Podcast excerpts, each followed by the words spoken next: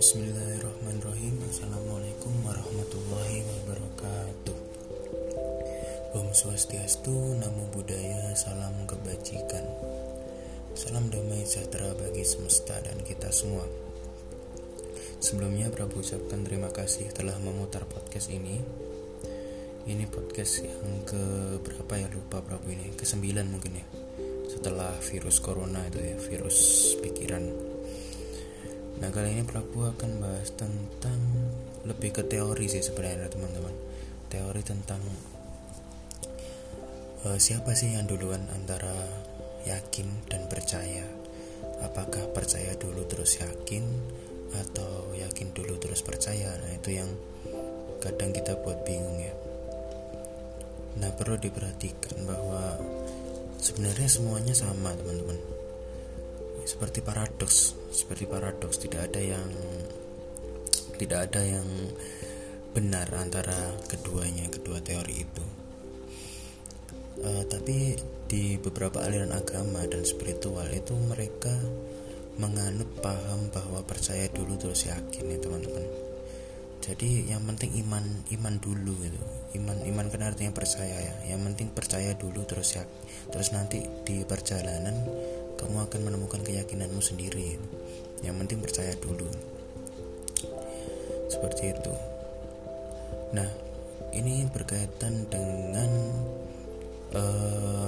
misal kita lahir sebagai anak kecil gitu ya. Terus ada orang tua yang mengatakan api itu panas, jangan dipegang gitu ya. Nah, anak kecil itu yang semulanya ingin mendekati api, ingin merasakan api, akhirnya dia mundur. Oh, api itu panas ya, jangan dipegang. Akhirnya dia mempercayai doktrin ibaratnya, informasi-informasi yang disampaikan kedua orang tuanya, masyarakat dan lingkungannya. Terus itu tahap pertama ya, level kepercayaan tahap pertama. Ini Prabu cerita beberapa level kepercayaan ya, akhirnya menempuh keyakinan nantinya ke belakangnya. Nah, terus anak itu mulai bertumbuh dewasa, akhirnya anak itu membaca, mempelajari dan menghafalkan sifat-sifat api secara sains, secara ilmu, secara pengetahuan dia gitu ya, dari berbagai sumber informasi masyarakat dan buku-buku yang dia baca. Oh, ternyata api itu benar, bahwa api itu panas dan tidak boleh dipegang, tidak boleh disentuh. Maka ada level kedua kepercayaan, yaitu percaya kepada ilmu yang dia miliki ya teman-teman ya. Percaya dengan ilmu yang dia miliki ya. Sebelumnya hanya percaya dengan informasi semata, sekarang dia percaya dengan keilmuan yang dia pelajari. Itu level kedua. Level ketiga, bahwa dia sudah mulai penasaran tuh tentang ilmunya ini, bener gak ya kalau aku praktekkan ya.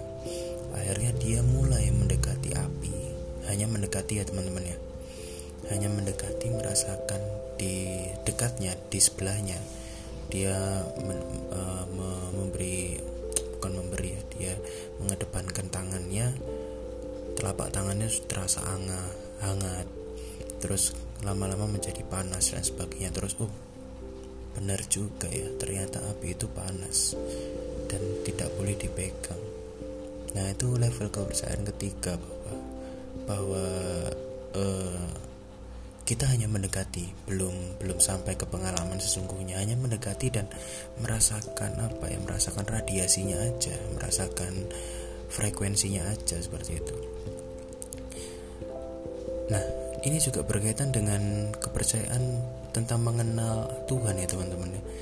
Ini kan Prabu cerita tadi itu dari Imam Al-Ghazali ya, ceritanya Imam Al-Ghazali tentang ma'rifat api. Orang yang memproses pengenalannya terhadap api itu sama dengan memproses pengenalan terhadap Tuhan. Jadi memang level pertama orang itu harus percaya dulu kalau di agama ya, religion ya.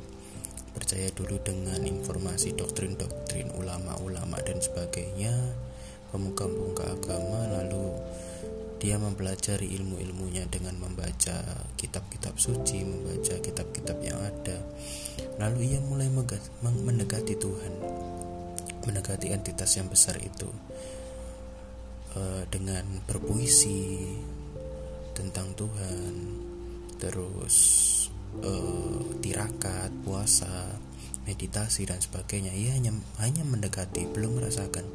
Nah, terus Imam Al-Ghazali melanjutkannya dengan level kepercayaan keempat,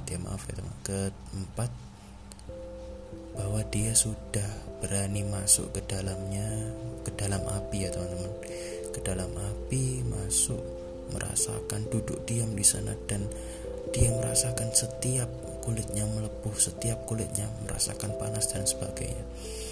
Akhirnya dia keluar dari api itu dan berkata dan berteriak, "Iya, benar nyatanya. Aku meyakini bahwa seyakin-yakinnya api itu panas dan tidak boleh dipegang." Seperti itu. Walaupun banyak orang yang mengatakan api itu dingin, api itu api sih, tapi dia nggak akan ragu. Dia yakin seyakin-yakinnya karena dia berdasarkan pengalamannya sendiri, seperti itu. Nah, itu sama dengan kita mencari sebuah kesejatian diri ya, bahwa pengalaman itu membuat kita yakin akan sesuatu. Nah, tapi ini udah cukup ya, cerita Imam Al-Ghazali-nya tadi. Ada 4 keyakinan tentang, diibaratkan, dianalogikan tentang anak tadi. Nah, tapi ada satu lagi yang membuat sebenarnya kita itu adalah api itu sendiri. Kita mencari diri kita sendiri sebenarnya. Kita mencari informasi tentang diri kita, mencari dan mempelajari buku-buku ya tentang diri kita juga. Kita mendekati diri kita dengan puasa, tirakat, meditasi, dan kita menjadi diri kita di saat kita menjadi diri kita. Agak paradoks ya teman-teman. Nah, memang seperti itu, bahwa ternyata apinya selama ini itu bukan di luar tapi di dalam. Nah, itu hakikat cerita Imam Al-Ghazali tadi. Nah, itu teman-teman, sebenarnya percaya dan yakin itu ya tergantung konteks ya. Kalau misalkan metode agama dan spiritualku harus percaya dulu. Nah, tapi juga ada teman-teman, beberapa orang yang memang dia dikasih pengalaman dulu, baru percayanya itu belakangan. Jadi Prabu ibaratkan gini ya, percaya itu adalah sebuah teori atau ilmu, sedangkan yakin itu adalah sebuah pengalaman. Ini Prabu analogikan seperti itu biar nggak rancu ya, nggak bingung antara dua hal ini. Ada orang yang mengalami cinta, misalkan kita analogikan tentang cinta. Ada orang yang mengalami cinta tapi dia nggak tahu tentang itu apa, dia hanya mengalami aja. Nah, terus akhirnya dia mencari teori-teori, mencari bukti-bukti yang ada, dan dia percaya bahwa ternyata pengalaman yang tadi, yang dulu aku alami adalah pengalaman cinta. Nah, seperti itu beda konteksnya antara pengalaman dulu terus percaya teman-teman. Karena kadang gini, ketika orang hanya meyakini saja, tidak percaya, dia itu akan kesulitan dalam menyadari teman-teman. Jadi orang kalau hanya pengalaman saja tanpa teori ya teman-teman, tanpa ilmu, dia akan kesulitan menyadari bahwa ini tuh apa. Karena gini, karena kita hidup di dunia identifikasi ya teman-teman, hidup di dunia pikiran. Jadi ya walaupun kita tidak mengikuti, tidak larut dalam pikiran, tapi kita harus menggunakan pikiran tetap. Kehidupan akan berjalan ketika ada pikiran ya. Makanya peradaban, teknologi maju sampai sekarang itu karena ada pikiran. Dan Prabu salut dengan pikiran, karena pikiran itu memang hebat dalam hal seperti itu, dalam hal kritis, kreatif, maju ke depan dan sebagainya. Tapi ada ada juga kalau kamu larut di dalamnya ya akan susah juga gitu. Nah, jadi Prabu di sini ingin memberitahumu bahwa pikiran itu penting, tapi jangan larut di dalamnya. Intinya seperti itu, gunakanlah dengan sewajarnya, karena itu alat kehidupan, alat untuk berjalan dalam hidup di dunia ini, teman-teman. Nah, balik lagi ke konteks tentang percaya dan yakin.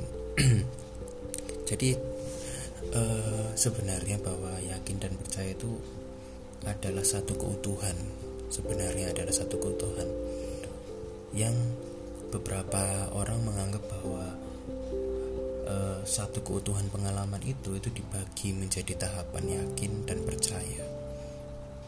Nah, jadi orang-orang sendiri yang membaginya, padahal keduanya itu sebenarnya sama. Bukan sama sih, maaf, keduanya itu satu ya. Satu pengalaman yang tidak bisa dipisahkan. Kayak misalkan kosong dan isi dan kosong itu tadi ya, yang lalu Prabu bahas.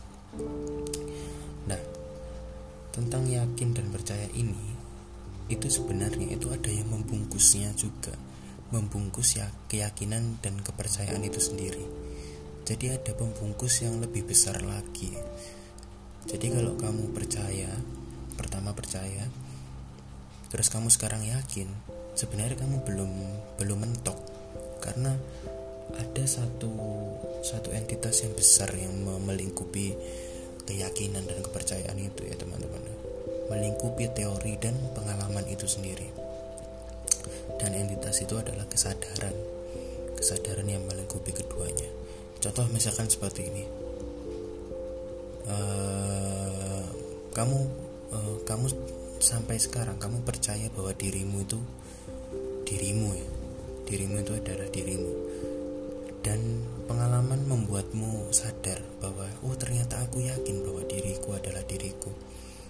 Nah, tapi ada satu momen di mana ketika Prabu menjelaskan kesadaran, kamu terkejut karena loh ternyata selama ini aku kira diriku dan aku percaya bahwa diriku itu adalah diriku dan aku meyakininya.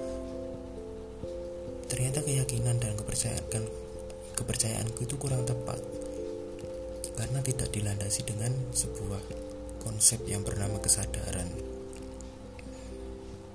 Jadi ada kasus bahwa kita percaya dan kita meyakini sesuatu yang salah, lalu ada kepercayaan baru masuk dan kita mempercayainya dan kita meyakininya, lalu ada kepercayaan baru masuk, kita percaya dan meyakininya, terus seperti itu teman-teman.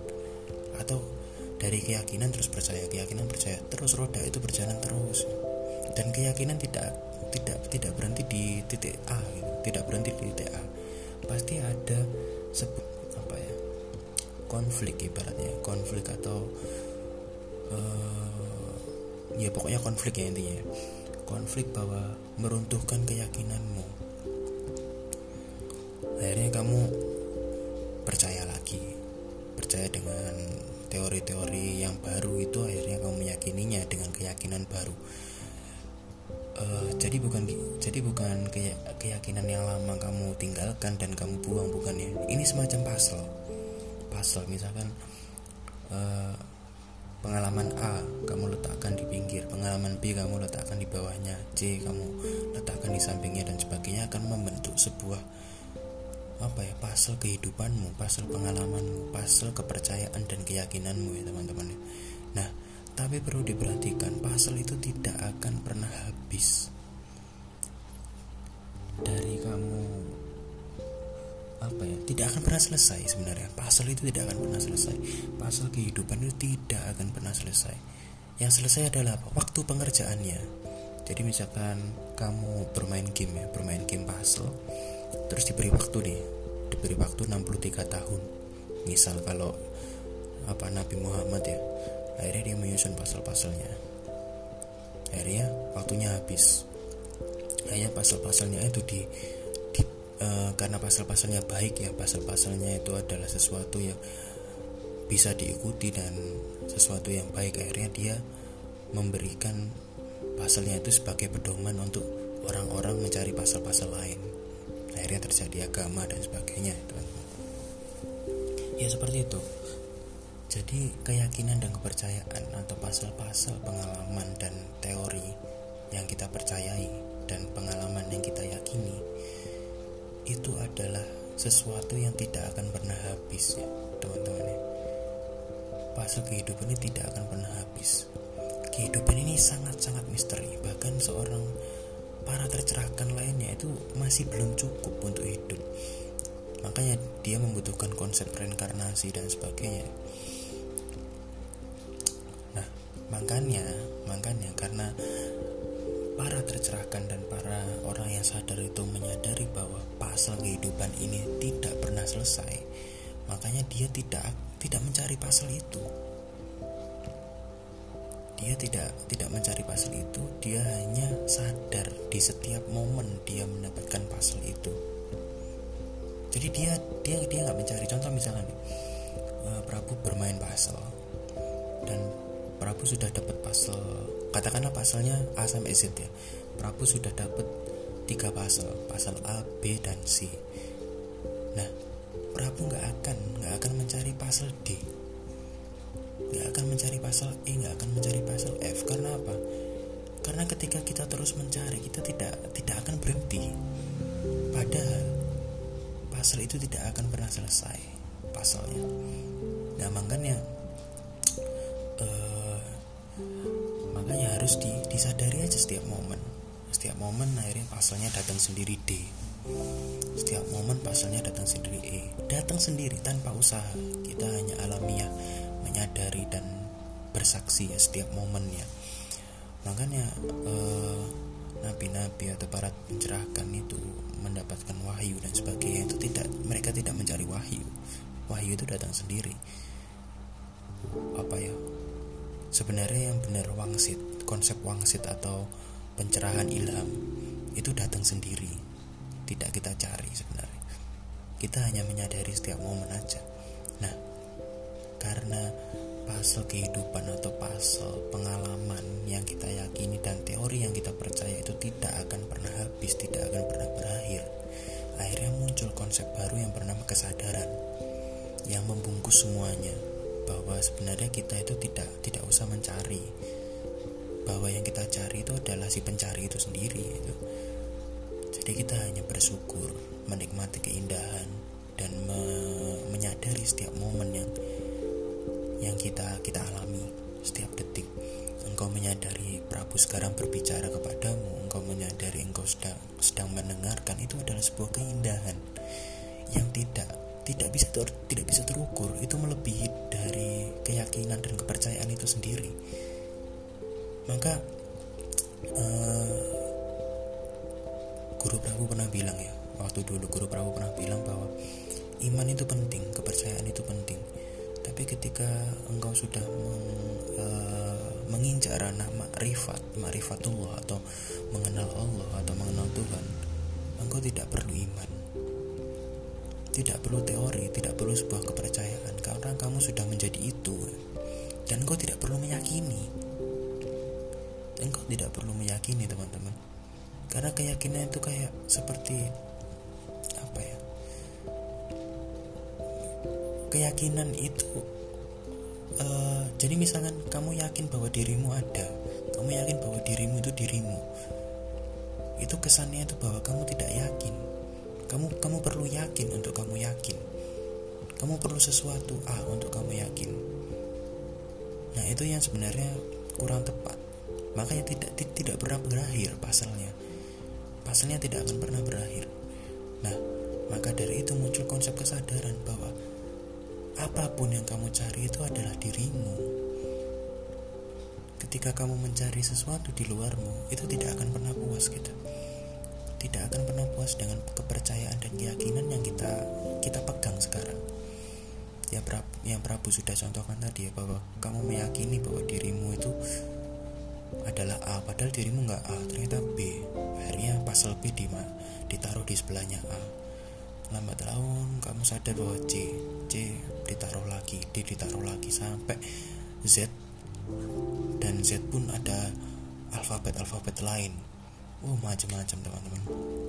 Makanya pepatah banyak yang mengatakan bahwa di atas langit masih ada langit. Ya memang benar, di atas langit masih ada langit, di atas pasal masih ada pasal, di atas percaya masih ada percaya lagi, di atas keyakinan masih ada keyakinan lagi, di atas kepercayaan yang kuat masih ada kepercayaan yang lebih kuat lagi, di atas keyakinan yang kuat masih ada keyakinan yang lebih kuat lagi. Tidak ada habisnya, tidak ada habisnya kalau kamu mencari langit. Makanya kamu harus sadar bahwa dirimu adalah langit, maka kamu tidak akan kemana-mana. Seberapa ratus lapisan itu, kalau kamu sudah menjadi langit, kamu akan menjadi lapisan-lapisan itu. Kamu akan sadar bahwa sesungguhnya itu kamu adalah langit. Kamu adalah api yang dimaksudkan Imam Al-Ghazali itu. Seperti itu ya teman-teman ya. Ini sudah menit ke-20 ya. Udah cukup ya teman-teman ya. Jadi kalau Prabu sendiri ya, duluan mana nih kesimpulannya? Duluan mana nih, percaya dulu atau yakin? Kalau Prabu tergantung orangnya, tapi Prabu lebih mengikuti ya, karena Prabu hidup di dunia ini dan hidup di berbagai macam pikiran orang-orang. Prabu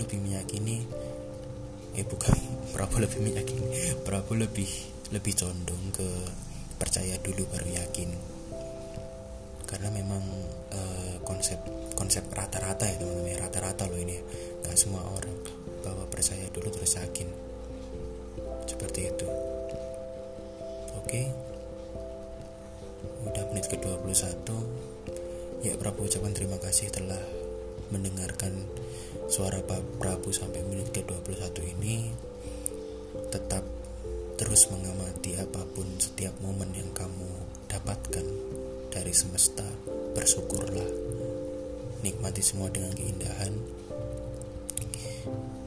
Oke, Prabu undur diri dulu. Maaf jika ada salah kata. Salam semesta.